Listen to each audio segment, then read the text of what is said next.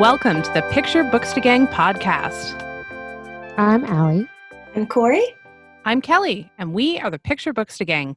We invite you to join us here every other week while we discuss amazing books and issues in children's literature, as well as early literacy, education, and parenting as it relates to reading. We can't wait to dig in deep and get nerdy about picture books with you. Hello, and welcome back to the Picture Books to Gang podcast. My name is Kelly, and I'm here with my two incredible co hosts, Ale and Corey. Hello, my name is Ale. My pronouns are she, her. Hello, I'm so excited we're back. My name is Corey. Pronouns are she or they. And again, I'm Kelly, and I am remiss that I did not announce my pronouns. So my pronouns are she, her. So this week, I'm very excited to be back. It's been a long hiatus, but we just needed to jump back on the horse and talk about something that we're seeing pretty often right now, suddenly. And that is the issue of books that are touting diversity over true representation, lazy multiculturalism, this hands around the world, children singing in a chorus, everybody in the same book at the same time, representing 15 countries in one book. It's something we're seeing more and more in picture books, and we need to talk about why it's a problem. We sure do. Agreed. oh, it's going to take us a moment to get back on the podcasting horse, everyone. so it's been several months. We needed a break. We recorded a lot of episodes. Uh, we did 22 episodes in like six months. So, you know, we, uh, we need to get back into it here's where we're seeing a problem. There's definitely been a few books that have come out this year that have been, you know, an A to Z of cultures around the world, or here's a buffet of every family that exists all in one book. And there's been some pretty immediate backlash to a few of them. And maybe Corey could jump in and talk about why it's kind of a problem to represent everyone at one time. Sure. So I think one of the things that irritates me the most about these books, very often they rely on stereotypical depiction, especially if you're talking about different countries and different cultures. Because even if you think about China, you know, there are a myriad of different foods. Not everybody eats the same food. So if you want to talk about China in just one page, or you want to talk about the United States in just one page. There are so many distinct cultural groups that live in that country that how can you possibly do it justice and do it in a culturally responsive way in a picture book or even a short one that's just an anthology with just a page or two. I just don't think you can be comprehensive in any way. That's a great point. It's just incredibly reductive to put an entire identity that encompasses millions of people into one picture of, you know, maybe a, a few people wearing some specific sort of clothing or celebrating one particular festival. And actually, that reminds me of another thing along this vein of a book that was recently released that I, I received. And it was about celebrations around the world and each one had like a craft you could make to go with it which is also incredibly problematic because a lot of these are incredibly like religious or or uh, sacred traditions and to reduce them to something that you can make with a cupcake liner is like not a great idea right well, yeah, especially when you're marketing that book to people outside of that culture or religion or things like that. Like, it's different when you're a Jewish teacher teaching at a Jewish school and doing a craft around a Jewish holiday. You can use all the muffin liners you want. But when you're making a book and you're from outside of that culture and you're marketing it to people that are outside of that culture, like how how can you possibly be culturally responsive?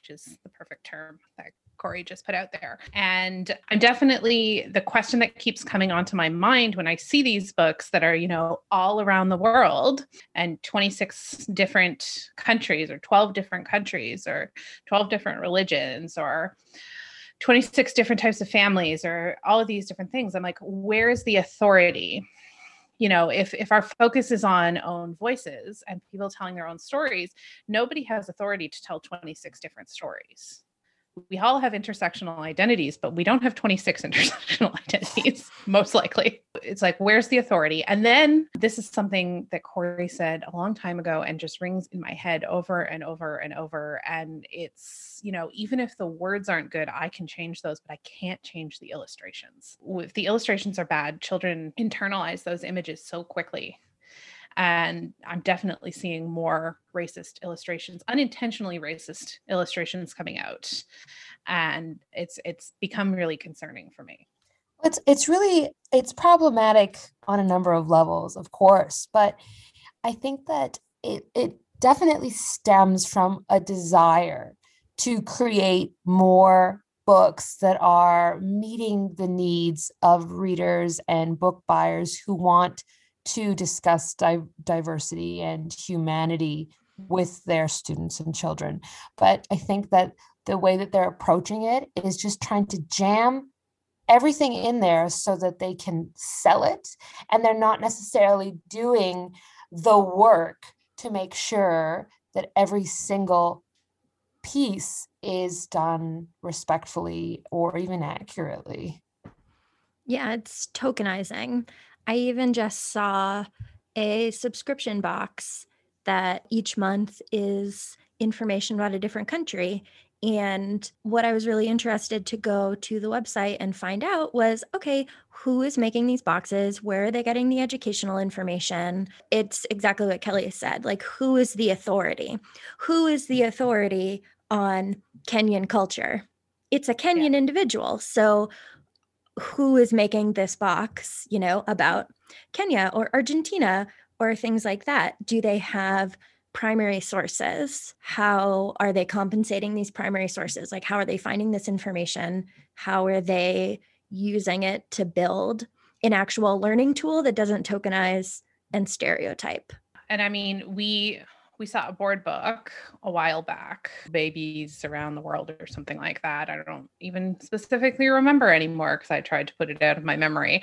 But, you know, one of the problems with that particular book was they represented a person person in um, traditional tribal clothing for South Africa, but then assigned a colonizer language to that person. And you know that's really easy to do if you Google a popular language in South Africa and you come up with Afrikaans, but that doesn't make any sense applying to the depiction that they put there. So, eh, like, you have to have a more nuanced look at human beings, even to do something incredibly simple with one sentence, like in a board book. I, I have seen the hurt that some of these quick and simple depictions have caused and you know it really hurts me because when we have books that are about a single person or topic that are problematic there's mass outrage but i feel like the outrage is completely different when we're talking about these faux multiculturalism faux diversity try and jam it all into one book things because they're like well it's mostly good so we just have to excuse this one little thing. And I'm like, why do we have to excuse that one little thing? Why can't we demand that publishers try harder and not try to just meet this diversity demand because uh, June 2020 happened? Like, that's not okay that they're just pushing books out um, to meet this diversity demand.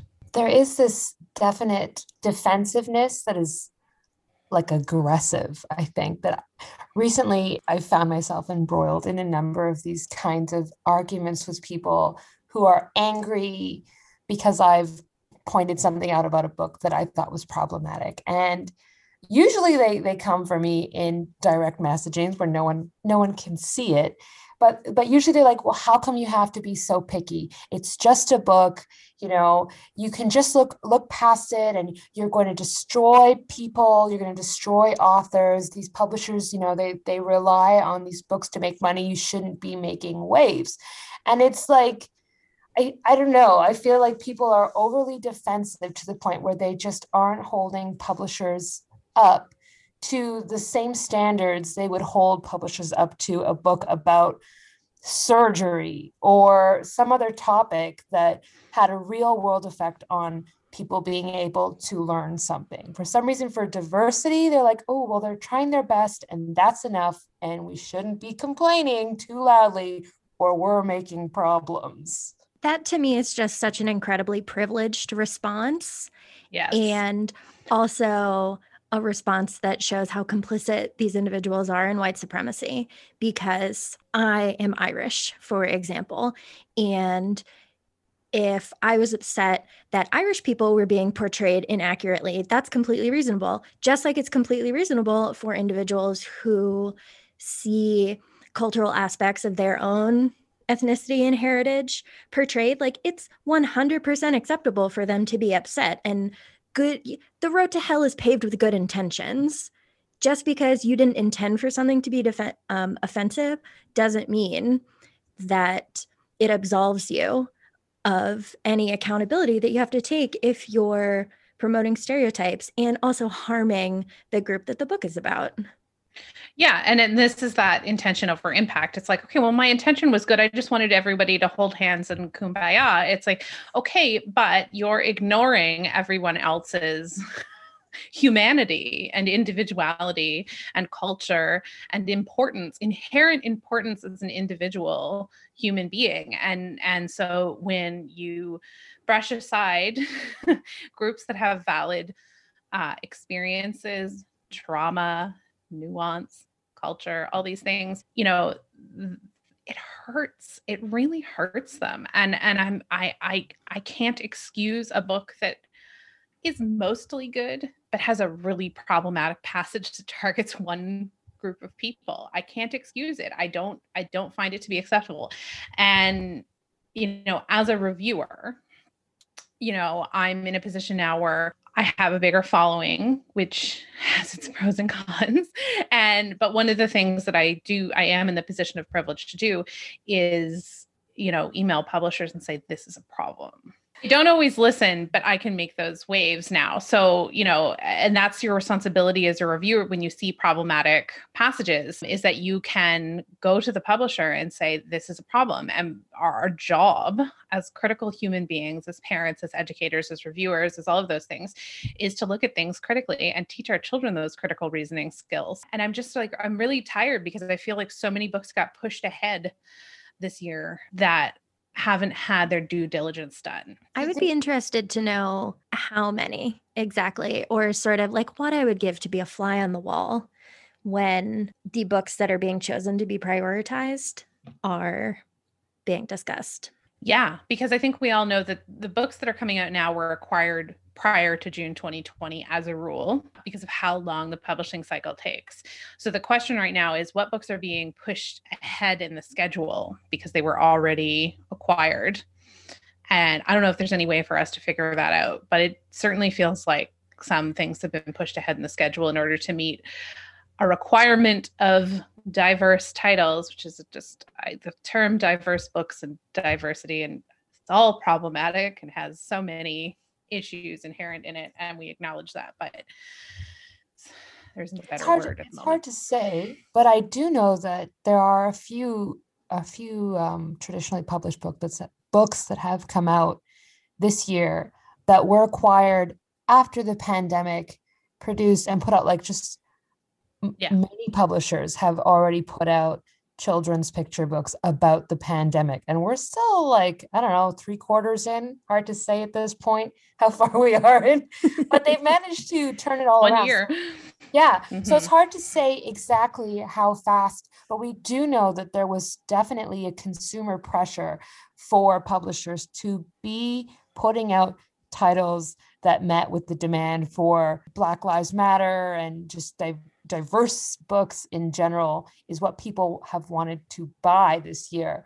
So it's hard to say how many steps were skipped in rushing things along for some of these because we are getting a lot of books that do look like the team didn't didn't take the magnifying glass to it particularly well that's for sure but is it a problem of they were already in queue just to turn it around and they were following their old standards because this is a, a long standing problem right? So is it a problem of the fact that these were already in queue and they didn't take a second look with a more cultures culturally responsive anti-racist lens because it had already been approved, already been acquired. Everybody on all levels had already approved it. And so then it was fine. They never looked at it again.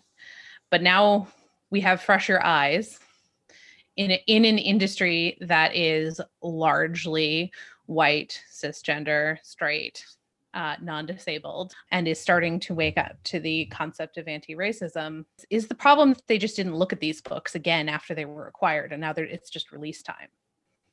I mean, I think that's an interesting point. Also, a great example of a book that has come out since June 2020 is the Teaching for Change book that Sleeping Bear just published. And that talks extensively about all the protests surrounding the murder of George Floyd.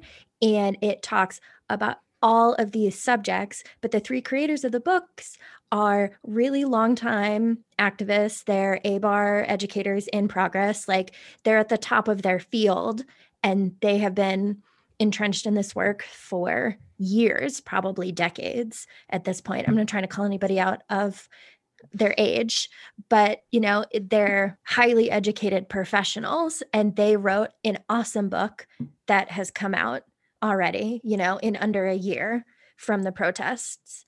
And What is it called? um, it's called Teaching for Change. Oh, okay.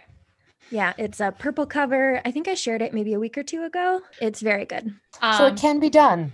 It can be done. it done. can be done but that comes back to that question of authority again and also that's not trying to be hands around the world everybody's happy and this is diversity in a book and look we popped a queer family in the corner of this page so we did it guys and there's Yeah. a bunch of people in wheelchairs like Well- I, I like i'm the tropes are too much right It's Just, it's a whole genre really this kind of books that are about not really anything at all. They just seem to show a lot of people that looked different with like visual markers of being certain things. The whole premise is problematic and honestly the books are usually pretty crappy. Just as stories. There's no story. There's no they're just like look buy this and you have a diverse thing for your shelf. It's like lazy lazy Yeah. anti-racism for children. All the Well, faces look the same, just different shades. yeah. And, you know, yeah there was there was a post uh palette by felicity on instagram and she said the answer to diverse clip art is not the paint bucket. And i'm just i'm forever i uh palette by felicity i did not coin that. Best phrase i've ever heard the answer to diversity is not the paint bucket. Oh, that's Um, so funny. it's so good. She she hit the ball out of the park with that statement. And uh you know and and th- but this is what i'm seeing. It's like these little pictorial iconography type people. They're all round. And you know it's so easy to fall into stereotypes like putting slanted eyes on asian people with that that pictorial style which is a major problem. And then it's just paint bucket to show different skin tones. And then and everybody like, with how a do you- disability has a wheelchair everybody, everybody with a That's- that's the disability has a wheelchair the only religious headgear is a is a hijab like it just makes no sense to me. That's not the world. Why why don't we have sikh people in here? Why don't we have like there's so many humans like we can get some some hearing aids we can get some walking sticks like you know humans use all kinds of mobility aids. That's wheelchairs are not the only representation of actual real life disability and, and it's just like humans are so multifaceted it just isn't even fair to reduce them down to like 12 types I mean, it's whitewashing diversity. Yeah. Essentially, when you see all of that, because the people who are doing this don't even care enough to try to have an accurate portrayal or to try to portray even more marginalized populations that he have even less of a representation in literature. So I think that maybe part of the problem here is that these books that we are are trying to pinpoint here that we're upset about, they tend to have no storyline and just sort of be a catalog of human beings that are being illustrated with probably clip art. And it doesn't mean that we can't have many diverse families in a book, but this is just not the way it's working. And I'm just thinking of the little feminist board books that they did. They got the Stonewall Award for, didn't they? Yep. Of the families. They did a great job. And I think that what was different there was that they actually used photographs of specific families and didn't try and generalize the images. Do you know what I mean? Mm-hmm.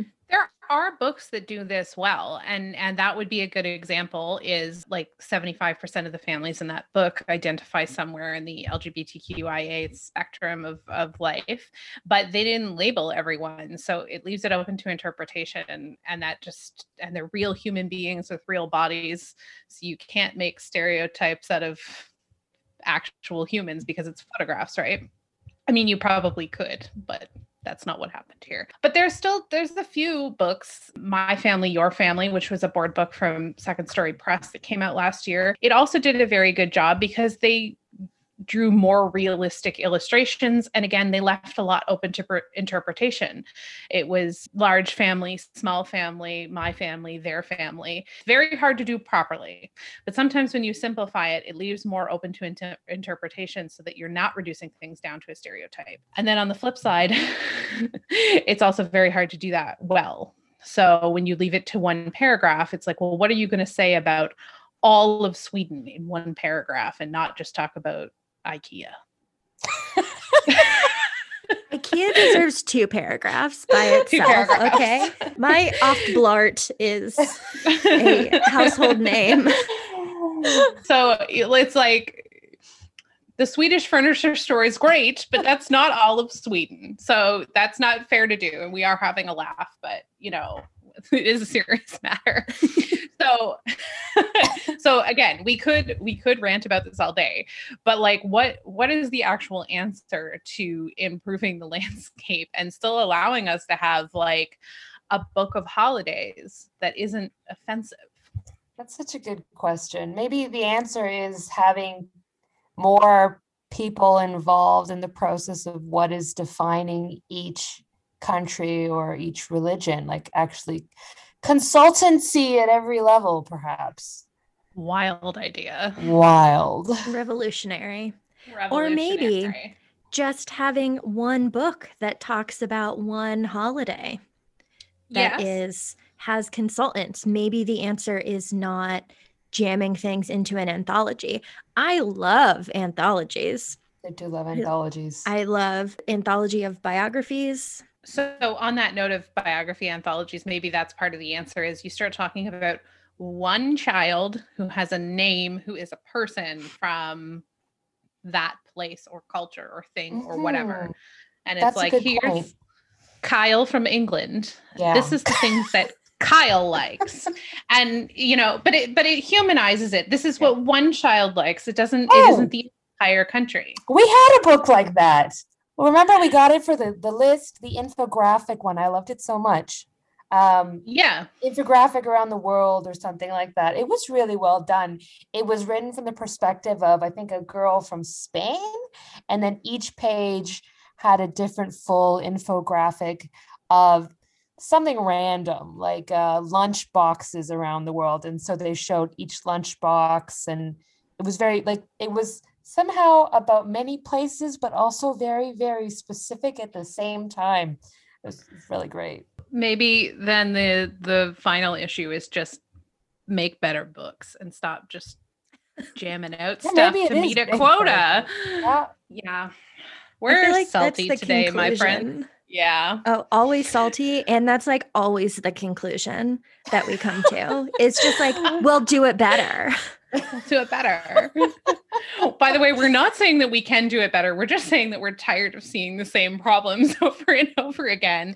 And, you know, especially when you know that publishing houses have like seven layers of editors working on a book. It's like they're just there there needs to be so much more care. They're gonna come for us. Listening. I honestly the, the I wouldn't even want to write a diversity with hand holding around the world book because I actually just don't think they're usually particularly interesting. You know, they're just like, look, we're all happy, peace to everyone. It's just like, what is even happening in these books? It's an excellent point. You're not wrong. And the You're not people- wrong. The people that want these books that are just general diversity are just incredibly lazy at, in their approach to trying to make their reading or their classroom more anti-racist. They're like, well, we just don't want to deal with it. Well, and I think this goes back to Corey's point that it comes from a place of privilege that you're like, I don't want to really talk about these issues in depth. So having all these super specific books doesn't really work for me. So I'd really rather just have one book where everybody's happy and I can see one of every type of person there, as if that's even possible to do. And yeah. it's not. So, you know, you have to try harder. as a parent and an educator if you want to show children more human beings outside of yourself that have different identities than you. And that's across the board for everyone. You have to try harder. You can't just put the books on your shelf and call it a day.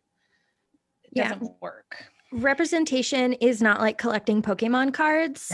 no. It's it's like radically different than that. And sometimes I interact with people who think that it's just that easy. They're like, "Oh, I did the thing and now I'm done." It, no. It, no, no. Yeah, they want to save a buck by by buying three books that show children around the world, and then they can go back to reading the same books that they were already going to read anyways. That is about what some white little boy and his dog. Oh boy. So we have a long road to go, and I think we need to put a pin in it there and say, welcome back to the Picture Books to Gang podcast.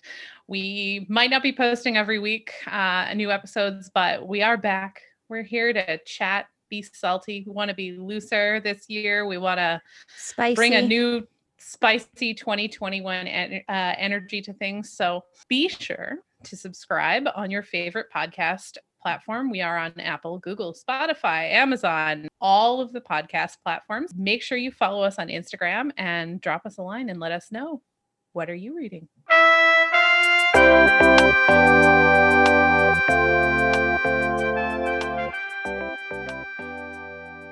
Bye.